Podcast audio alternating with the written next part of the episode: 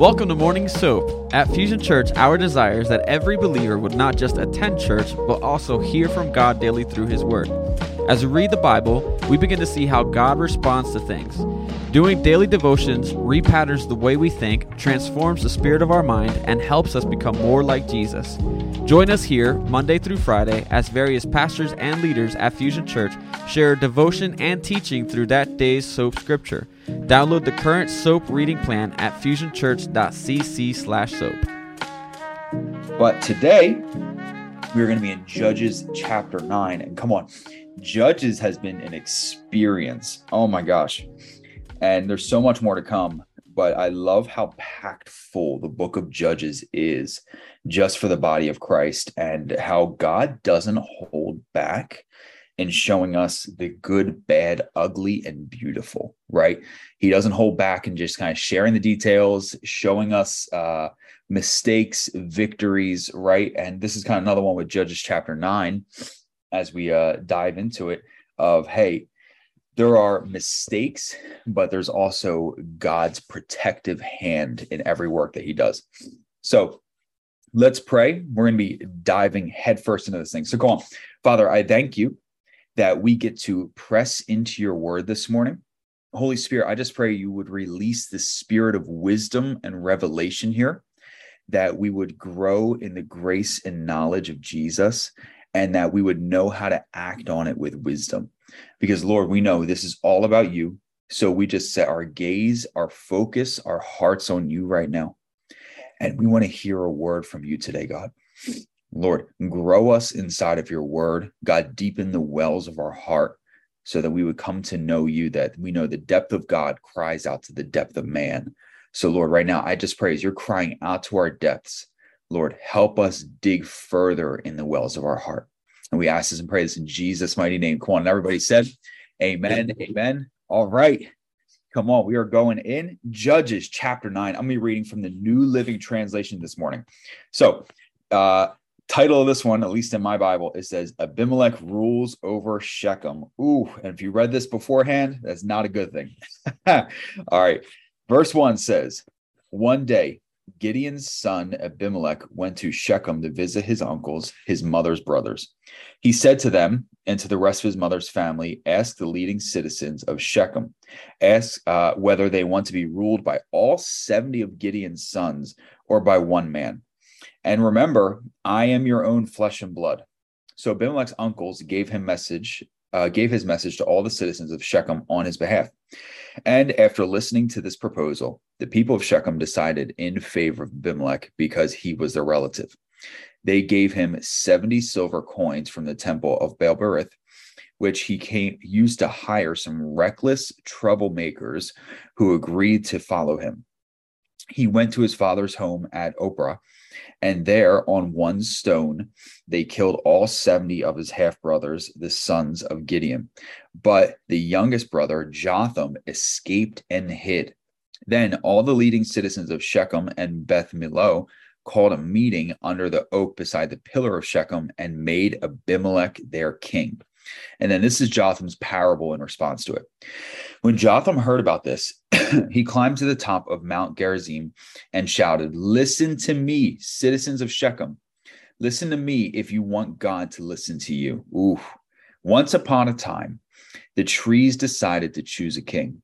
First, they said to the olive tree, be our king. But the olive tree refused, saying, should I quit producing the olive oil that blesses both God and people, just a wave back and forth over the trees? Then they said to the fig tree, you be our king. But the fig tree also refused, saying, should I quit producing sweet fruit, just a wave back and forth over the trees? Then they said to the grapevine, you be our king. But the grapevine also refused, saying, should I quit producing the wine that cheers both God and people, just a wave back and forth over the trees? Then all the trees finally turned to the thorn bush and said, come, you be our king. And the thorn bush replied to the trees, if you truly want to make me your king, come and take shelter in my shade. If not, let fire come out from me and devour the seas of Lebanon.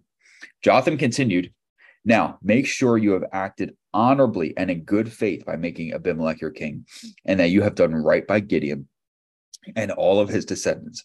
Have you treated him with the honor he deserves for all his he accomplished? For he fought for you and risked his life when he rescued you from the Midianites. But today you have revolted against my father and his descendants, killing his 70 sons on one stone. And you have chosen his slave woman's son Abimelech to be your king, just because he is your relative. Verse 19, if you have acted honorably and in good faith toward Gideon and his descendants today, then you may find joy in Abimelech, and he may find joy in you. But if you have not acted in good faith, then may fire come from Abimelech and devour the leading citizens of Shechem and Beth Millo. And may fire come out from the citizens of Shechem and Beth Millo and devour Abimelech. Whew. Then Jotham escaped and lived in Beer because he was afraid of his brother Abimelech. Verse 22, after Abimelech had ruled over Israel for 3 years, God sent a spirit that stirred up trouble between Abimelech and the leading citizens of Shechem, and they revolted. God was punishing Abimelech for murdering Gideon's 70 sons and the citizens of Shechem for supporting him in this treachery of murdering his brothers. The citizens of Shechem set an ambush for Abimelech on the hilltops and robbed everyone who passed by that way. But someone warned Abimelech about their plot. One day, Gaal, son of Ebed, moved to Shechem with his brothers and gained the confidence of leading citizens of Shechem. During the annual harvest festival of Shechem, held in the temple of the local god, the wine flowed freely, and everyone began cursing Abimelech. "Who is this Abimelech?" Gaal shouted. "He's not a true son of Shechem. So why should we be his servants? He is merely the son of Gideon, and this Zebul is merely his deputy. Serve the true sons of Amor, the founder of Shechem. Why should we serve Abimelech? If I were in charge here, I would get rid of Abimelech. I would say to him, get some soldiers and come out and fight." But when Zebul, the leader of the city, heard what Gaal was saying, he was furious. He sent messengers to Abimelech in Aruma, telling him, "Gaal, son of Ebed, and his brothers have come to live in Shechem and now are inciting the city to rebel against you. Come by night with an army and hide out in the fields. In the morning, as soon as it is daylight, attack the city. When Gaal and those who are with him come out against you, you can do with them as you wish." So Abimelech and all his men went by night and split into 4 groups, stationing themselves around Shechem. Gaal was standing at the city gates when Abimelech and his army came out of hiding. When Gaal saw them, he said to Zebul, "Look, there are people coming down from the hilltops." Zebul replied, "It's just the shadows on the hills that look like men." But Gaal said, "No, people are coming down from the hills, and another group is coming down the road past the Diviner's Oak." When Zebul turned on him and asked, "Now where is that big mouth of yours? Wasn't it you that said, 'Who is Abimelech, and why should we be his servants?' The men you mocked are right outside the city. Go out and fight them." So Gaal led the leading citizens of Shechem into battle against Abimelech. But Abimelech chased him, and many of Shechem's men were wounded and fell along the road as they retreated to the city. Abimelech returned to Aruma, and Zebul drove Gaal and his brothers out of Shechem. The next day, the people of Shechem went out into fields of battle. When Abimelech heard about this, he divided his men into 3 groups and set an ambush in the fields. When Abimelech saw the people coming out of the city, he and his men jumped up from their hiding places and attacked them. Abimelech and his group stormed the city gate to keep the men of Shechem from getting back in. When Abimelech's other 2 groups cut them down in the fields, the battle went on all day before Abimelech finally captured the city. He killed the people, leveled the city, and scattered salt all over the ground. When the leading citizens who lived in the tower of Shechem heard what happened, they ran and hid in the temple of Baal-Berith. Someone reported to Abimelech the citizens had gathered in the temple. So he led his forces to Mount Zalmon, took an axe, chopped out some branches from a tree, then put them on his shoulder. "Quick, do as I have done," he told his men. So each of them cut down branches. Following Abimelech's example, they piled the branches against the walls of the temple and set them on fire.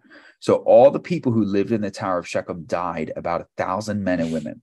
Then Abimelech attacked the town of Thebez and captured it. But There was a strong tower inside the town, and all the men and women, the entire population, fled to it. They barricaded themselves in and climbed up to the roof of the tower. Abimelech followed them to attack the tower, but as he prepared to set fire to the entrance, a woman on the roof dropped a millstone that landed on Abimelech's head and crushed his skull. He quickly said to his young armor-bearer, "Draw your sword and kill me. Don't let it be said that a woman killed Abimelech." So the young man ran him through with his sword, and he died.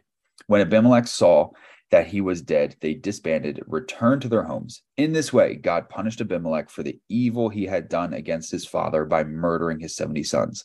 God also punished the men of Shechem for all their evil, so the curse of Jotham, son of Gideon, was fulfilled. Whew! Big chapter right there, and a ton packed into it.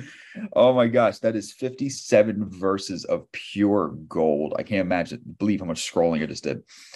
All right, so drop a verse that stood out to you inside of the chat. I would love to hear about how God is speaking to you through Judges chapter 9. So one of the things I want to kind of point out, this like the very beginning. So first thing this is pointing out is Abimelech wanting to rule over a place called Shechem. So Abimelech's mom, really it's Gideon's concubine, right? So it's not even like one of Gideon's wives, right? This is more of like a slave of Gideon, was from the place called Shechem. Now, Shechem was a really important town in that time period. So Shechem was a crossroads for trade routes. So a lot of the trade routes would funnel in through Shechem. And it was a natural line between the coastal plain and the Jordan Valley. So Shechem was really central to a lot that was happening inside of that region. It was an extremely important town. You know, it's kind of like the Summers Point to Ocean City, right? Like you got to have Summers Point to have Ocean City style. You know, there's these areas like it's a Philadelphia to the rest of the cities, right? There's a trade route that things run through. So to take over Shechem was to get be dominant over the entire territory that they were sitting in. So if you had the central area, you would slowly take the rest of the areas, right? And Abimelech saw his opportunity after his father's death to go ahead and get some power, right? There's an amazing lesson from Abimelech, and it's dealing with an orphan spirit. So in different translations, because in the NLT, it says one day Gideon's son Abimelech. In other translations, that verse will say Abimelech, son of Jerub-Baal, went to Shechem. So Abimelech wasn't even really raised by Gideon. So what he knew was that the 70 sons, the ones that were Gideon's true sons, were going to get the inheritance of Gideon. They were the ones that saw their dad go to battle. They were the ones that participated in dad's sports, sat and ate with dad. But here is Abimelech, the one who was really an outcast, the one who probably had rivalry between his 70 other siblings, because this is how it went for them. To be the son of a concubine meant you were less than for the other sons. What was inside of Abimelech's heart was never checked. He never dealt with what was deep down inside of there. So that orphan spirit that said, okay, I'm Gideon's son, but I'm not, right? I am royalty, but I'm not. It never got checked. So when the opportunity arose, when there was, a potential path in front of him, it revealed what was truly inside of his heart, right? Because we know, okay, the 70 sons of Gideon more than likely would not have all ruled over the land together, right? It more likely normally goes to the oldest son. But in this time period, they had a great fear inside of the nation of Israel of appointing a king.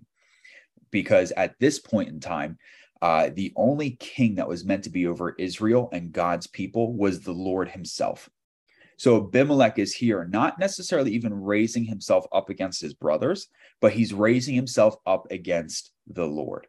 So in verse number 2, it says Abimelech approaches the leading citizens of Shechem, and he really starts pulling this manipulative stance, right? All of this was already inside of his heart: manipulation, turmoil, rivalry. And we see him say, hey, Remember, I'm your flesh and blood. My mom came from here. Since she came from here, you should make me king." And Abimelech's uncles, right, his mom's brothers, gave this message to all the citizens of Shechem. And after listening to the proposal, the people decided in favor of him because, not because it was a good plan, right?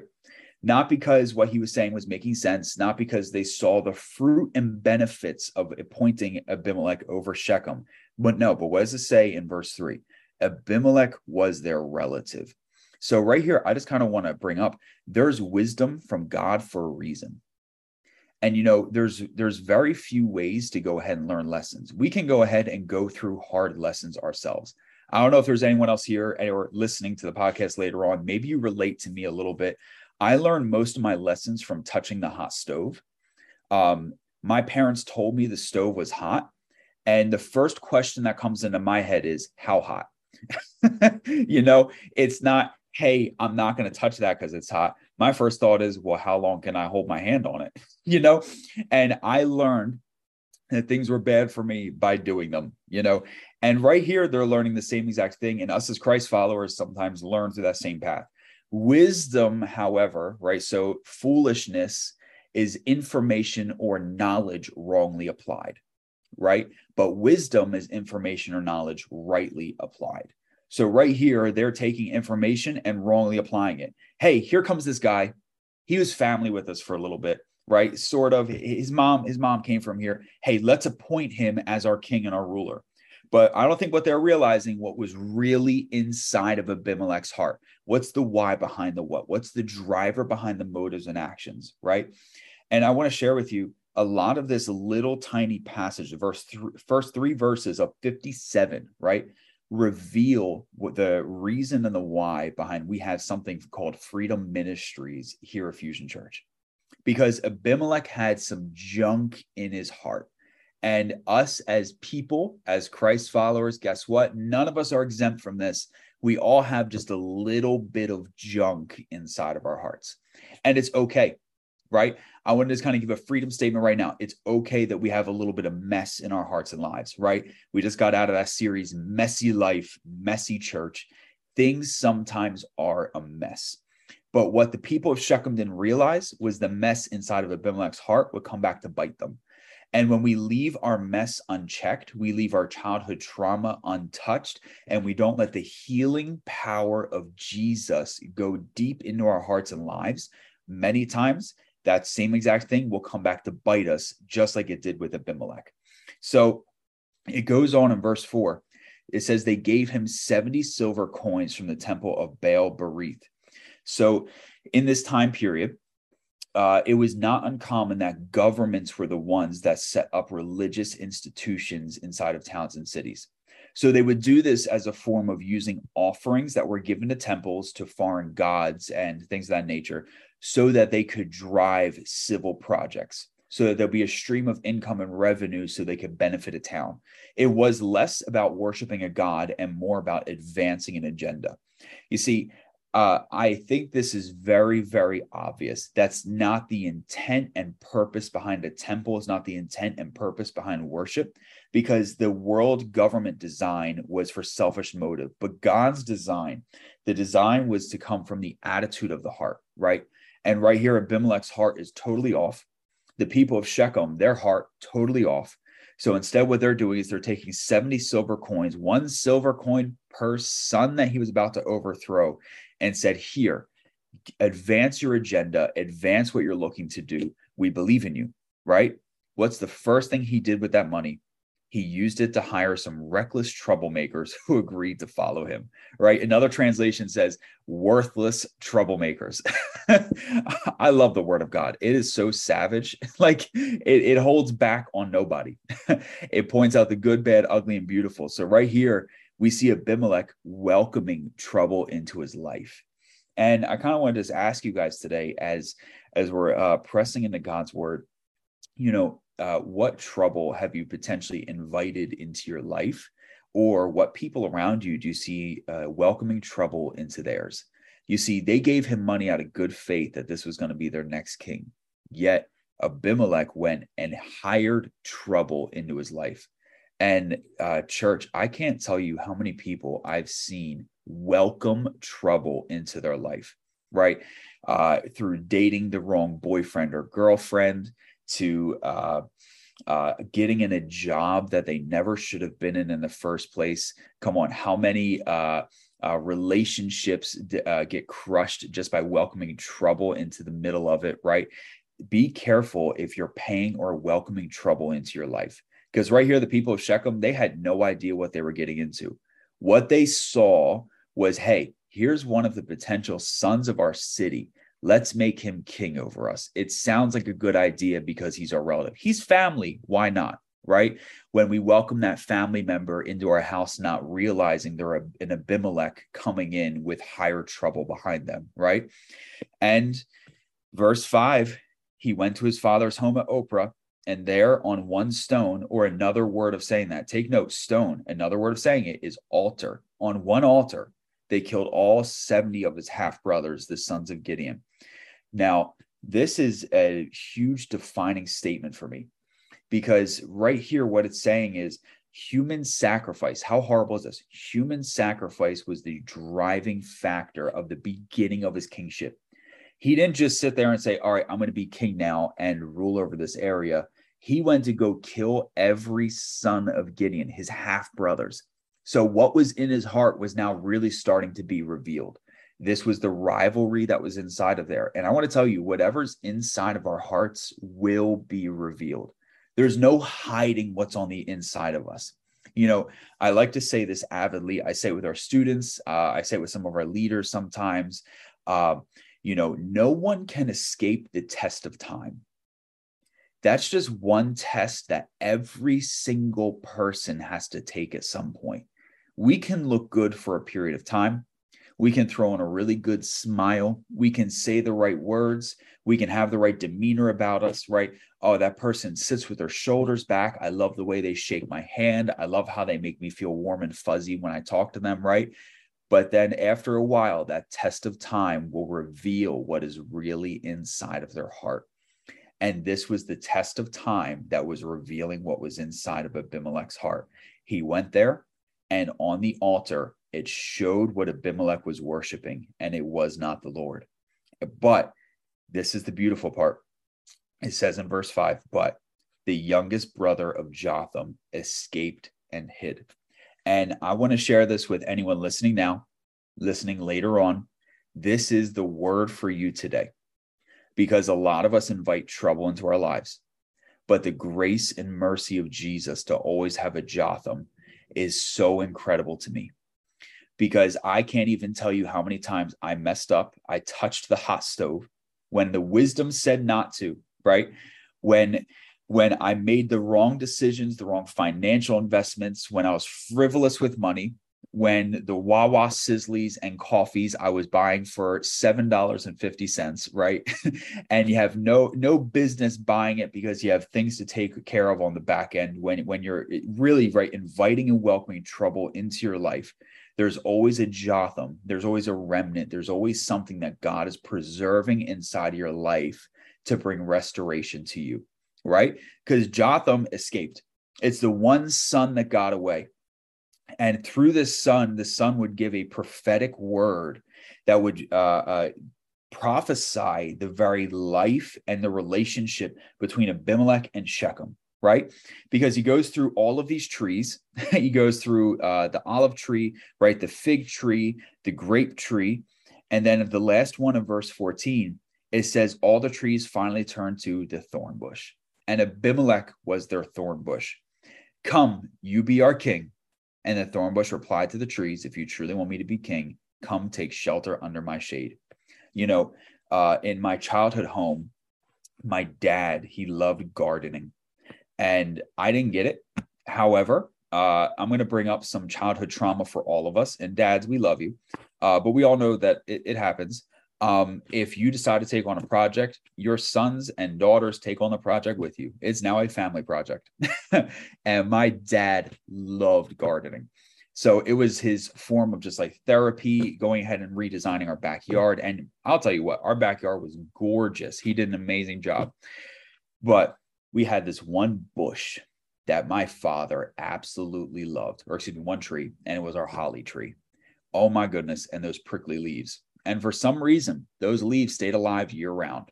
And whenever we played games in our backyard and you just wanted to run around barefoot, you better believe you were walking away with a holly leaf stuck inside of your foot. And I can't be the only one who has sat with a holly leaf in their foot, right? But that's what happens when you take shade under a thorn bush, right? That's what happens when you start hiding out or hanging out around things that will hurt you. And I want to just kind of question, hey, what are you hanging around that might be hurting you? What are you spending time with that might be hurting you? Because those TV shows, that music, right? Those people that have a spirit about them that isn't for you, but is for the things of the world, that might be changing what your altar looks like. I want to tell you, those are the things that we need to start retreating from rather than pressing into, right? Because right here, they're pressing into a thorn bush and they said, hey, come take shelter and take shade with me. Come sit down with the thorns, because it may hurt when it first pricks you, but when you get used to it, you'll be fine. But here's the problem. You can't hang out with a thorn bush without the second half of this verse happening where it says, let the fire come out from me and devour the cedars of Lebanon. You know, the thorn bush will at some point overtake. And that's exactly what happened, right? Jotham goes about confronting the people of Shechem, but we find out later on in verse 22, Abimelech had ruled over Israel for 3 years as a self-appointed king, correct? And God sent a spirit that stirred up trouble. This is the beautiful part of the Lord. God always has corrective measures baked into what he's doing inside of the world. So there might be injustice happening to you. There might be, your boss might be going absolutely wild right now. You might feel the pressure coming on you from work. You might feel the pressures coming on you from every single angle. But I want to let you know the same God that restores you and loves you is the same God that will have justice for you. And right here, God had justice for the city of Israel, for the nation of Israel. He sent a spirit that stirred up trouble against Abimelech and the leading citizens of Shechem, right? God was punishing Shechem for murdering Gideon's 70 sons. Whew. What God is saying is this will not go unchecked. And it's important to know, church, no sin goes unchecked, right? Ephesians chapter 3 talks about this. And this is what I love about the faithfulness of the Holy Spirit. It will always come to light. Whatever the sin is, whatever the darkness is, whatever thorn bush you might be hanging around right now, or whatever, maybe, hey, maybe we might be the thorn bush ourselves. God in his mercy will always reveal it. Why does he reveal it? Because he wants us restored to him. He wants his heart with us. He wants us to be partnered with him. And he sends sometimes the spirit to stir up trouble so that he could correct what is happening inside of our lives, right? This leads into an all-out war where the citizens of Shechem realize what they got themselves into. They fight back against Abimelech, but Jotham's prophetic word was correct. The fires of Abimelech would consume the town of Shechem. And then he would throw salt on it as a way of saying, this is preserved, the work is done, correct? But God still had a work to do, right? Because Abimelech then goes out to war. I'm going to scroll all the way down. He attacks a town called Thebez, verse 50, and he captures it. But there was a strong tower inside of the town. Church, you may feel like you have been at war for such a long time. And I recognize that so many of us are just weary and tired just from doing life, right? Sometimes waking up is a battle on its own. Sometimes opening our eyes, trying to crack open the Bible, trying to press into devotion with God while balancing cleaning the house, getting the kids to school, trying to just make it as a husband and wife, trying not to chew the person's head off that cut us off in traffic on the parkway. I can't be the only one, right? Sometimes it's just a battle on its own. But I want to tell you, you may feel everything pressing up against you from every side. You may have welcomed trouble into your life. You may not even have welcomed it, but it's trying to welcome itself into your life. But there is a strong tower inside of you, and his name is Jesus. And all he says is, will you run to me, all who are weary and heavy laden, so I can give you rest? and those Abimelechs in your life, the ones that have wrong motives, the ones that are trying to take things over, the ones that have rivalry, I will tell you that is where I'll deal with them, because they barricaded themselves up inside of that tower, right? Abimelech followed them to attack the tower. Why? Because what was in his heart was driving him forward. But as he prepared to set fire to the entrance, verse 53, come on, here's the beautiful part. A woman on the roof dropped a millstone that landed on Abimelech's head and crushed his skull. I love how the Bible does not hold back. It does not hold back at all. And just we were talking about, check, come on. A woman comes through again. We had a Deborah, and now we have an unnamed woman at the top of the tower. Come on, unnamed woman, who said, listen, if the men won't handle it, give me a stone. The guys aren't taking care of it. Somebody give me a rock. I love that. I love it. I love it. But if we look even past people, right, this is the faithfulness of God to rescue us out of trouble. Because here is Abimelech and his troublemakers coming up against us. But it takes an army, it takes a body of Christ to retreat to the strong tower of the Lord, to not look to fight the battle on your own, but to say, you want to know what? Sometimes I need the high ground with my God. Sometimes I need to press in and get to an elevated position. And I want to tell you, I can't even, there's so many times where I said, God, I don't know what to do right now. I don't know how to handle this situation. I need grace for my marriage, right? I need grace for this next step. God, I know if I seek you with all my heart, you'll make my path straight. But Lord, the path doesn't feel straight right now. And how many times you press into the strong tower, and because you do, you get another perspective, right? Because I'm sure on ground level, when this woman saw Abimelech, he saw an army, and it was probably scary, right? It more likely scared this lady to death. But once you get the perspective from the high tower, the strong tower of the Lord, and you get the Lord's perspective, you realize all you need is a rock. All I need is a stone. And this is just like David, right? David versus Goliath. When you see the giant in front of you, but when you get heaven's perspective, when you get the Lord's vision, the Lord's eyes on the problem, the trouble, what's sitting in front of you, all you need is a stone, right? And Abimelech's death made me laugh. And this is why I love the Bible. If you guys don't laugh at the Bible, I encourage you, just start laughing, because God's got a sense of humor. Because verse 54, right? He quickly said to his young armor bearer, draw your sword and kill me. Don't let it be said that a woman killed Abimelech. The pride, the pride. Oh my gosh. And I started laughing because I said, if this guy knew that his death was published in the most bought book in the entire world, and that everybody knew, oh my gosh, your business is everywhere.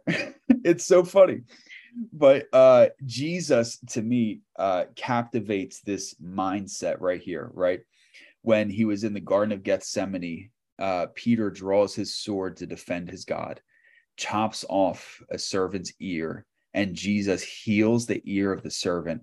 And he says, those who live by the sword will die by the sword. And I want to tell you, what you choose to live by is what you will die by. And right here, Abimelech chose to live by his pride. And in his dying moments, he died by his pride. He died by his pride by running headfirst into the strong tower of the Lord. And right afterwards, while he's laying there on his deathbed, in his pride, he says, hey, it can't be said a woman killed me. Take your sword and kill me. And yet God said, I am not allowing your pride to be written in the books of history, right? What I'm going to put in here is that what you choose to live by is what you'll die by. And sometimes that's so honest for us, right? I encountered someone not that long ago. I'm sharing the story because they gave me permission. I won't name drop, but this individual unfortunately has like a serious lying problem. And it's like, you know, you have to investigate almost everything. And I don't know about anyone else, but sometimes those type of relationships just exhaust me, right? Where it's like, all right, I don't know if you're telling me the truth. I just don't even know what you're saying to me. Like, you're telling me you had milk this morning. I don't know if I believe you, right? Yeah. You're saying you had McDonald's for lunch, and I'm pretty sure it was Wendy's, right? Like, why? But it's like the things you shouldn't even lie about, right? But they choose to live by their lying. And I confronted them recently and said, you live your life by falsehood, and a lot of your relationships die by falsehood. And it breaks my heart. It truly, wow, I'm actually getting emotional about this. It really breaks my heart to see your relationships to continue die due to falsehood and die due to your lying. And it's what you've chosen to live by. And I don't want to see you keep dying by the same things, because what I know is that the Lord is extending mercy. He's extending grace, and his grace and mercy don't run out. And he's just waiting for you to call on that in this area of your life. And they're a Christ follower, correct? Like, it's not like, I wouldn't even bring this stuff up too much if they weren't a Christ follower, right? It's a total different moral code. And, I actually gave reference to this chapter that Abimelech chose to live by pride. So he died by pride. And if you choose to live by lying, you'll die by lying. And this individual, they repented. And my prayer is for so many of us, to check and challenge what we live by. Because if we live by lies, if we live by even the childhood trauma, correct? Because childhood trauma will influence all areas of our life that we don't even realize. And if we don't check those things, if we don't look at them and say, what am I truly living by, right? Or am I doing what the Apostle Paul said when he said, to live is Christ, to die is gain? That's a man who chose to live by the Lord. That's a man who chose, I'm going to look to the Lord in all areas of my life, no matter what it looks like on the outside, and I'll live by him and I'll die by him. And here Abimelech, he chose to live by pride and die by pride. Don't let it be said that a woman killed me. And yet God points it out to all of us. And he says, everybody is going to know you died by a woman. But I would hate, God does not shame his people. He does not bring shame to his people, but I'll tell you, sometimes we do bring shame to ourselves based on foolish decisions, based on freedom issues, childhood traumas, because we decide not to deal with our junk like Abimelech did. And you see, when Abimelech's men saw that he was dead, they disbanded and returned to their homes. And I want to tell you something. This is what I'm going to close with. In verse 55, when you cut off the head, right, the body will die. And for some of us, I'm going to get a little confrontational today, whether you're listening to the podcast later, live with us here on Zoom. I love you. Hear me. Hi, I'm Harry. I'm your friend. And I'm saying this because I love you. When you cut off the head of sin, the body of sin will die. But if you don't cut off its head, it will stay present inside of your life. It will take you further than you want to go and keep you longer than you want to stay. And that sin, that thing, will drive you to places you never wanted your life to go, right? And here Abimelech, think about it. 3 years earlier to this moment was just a guy living his life. But because he had so much bitterness and selfish ambition inside of his heart, it drove him to a prideful death. But verse 55, this is the mercy of Jesus to me. Abimelech's men disbanded and they got to live after Abimelech's mistake. What it tells me is when you cut off the head, there's mercy for the body, right? When we cut off the head of sin, there's mercy for us. And you see, God went ahead and punished the men of Shechem for their evil. However, we can know that there's mercy for us when we cut off the head of sin. When we decide on the altar of our life, where Shechem decided to sacrifice 70 men 70 on his own altar, right? That was what he was choosing to worship. For us, when we decide to take the altar and say, God, the only thing I will worship here is not my pride, but you. I will put you first and foremost in every decision. I will say, God, in all of my ways, search my heart so that I may know you. Let me be like Moses and know your ways, God, because I want to be like the Apostle Paul wrote, to live is Christ, to die is gain. And I don't want to live by whatever that problem is in my heart and die by it. I want to live by you and die by you, Lord. So Quan, let me pray for you. Father, thank you for each and every person this morning and later on that's listening to this. God, let us learn from Abimelech. There are so many life lessons inside of his life. And God, thank you for not holding back from us the things that are in his life.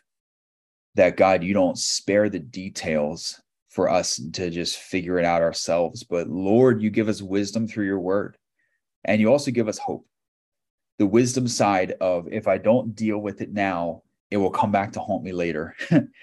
But the hope side, that there's always a Jotham and there's always a strong tower in our life that we can look to, retreat to, and press into. So God, I just pray, give each of us heaven's perspective, an elevated vision today, just like the woman at the top of the tower that threw the stone down, that God, we could see things from your perspective, that we could look at our lives, our families, our workplace, our relationships from heaven's perspective, knowing that when we look down, we can go ahead and see that our problems may not be as big as we think they are. And Lord, when we see it from your perspective, we know that there's hope. So Lord, I just pray, give us the courage to deal with the altars in our own life today. God, give us the boldness and grace to deal with the things that are plaguing us that we may not even know are plaguing us, because I doubt Abimelech even knew what was in his own heart. So Holy Spirit, I just pray, show us what's in our hearts today so that we can go ahead and deal with it head on. Because God, I don't want anything less than the best that you have for your body of Christ. So Lord, I just pray, give us grace today, give us revelation, and give us wisdom on how to live for you. And we ask this, we pray this in Jesus' mighty name. Come on. And everybody said, amen, amen, amen. Come on. This one went by kind of quick. All right. Love you guys. Hey, have a great, great Thursday. I hope you guys do so well. I'll talk to you.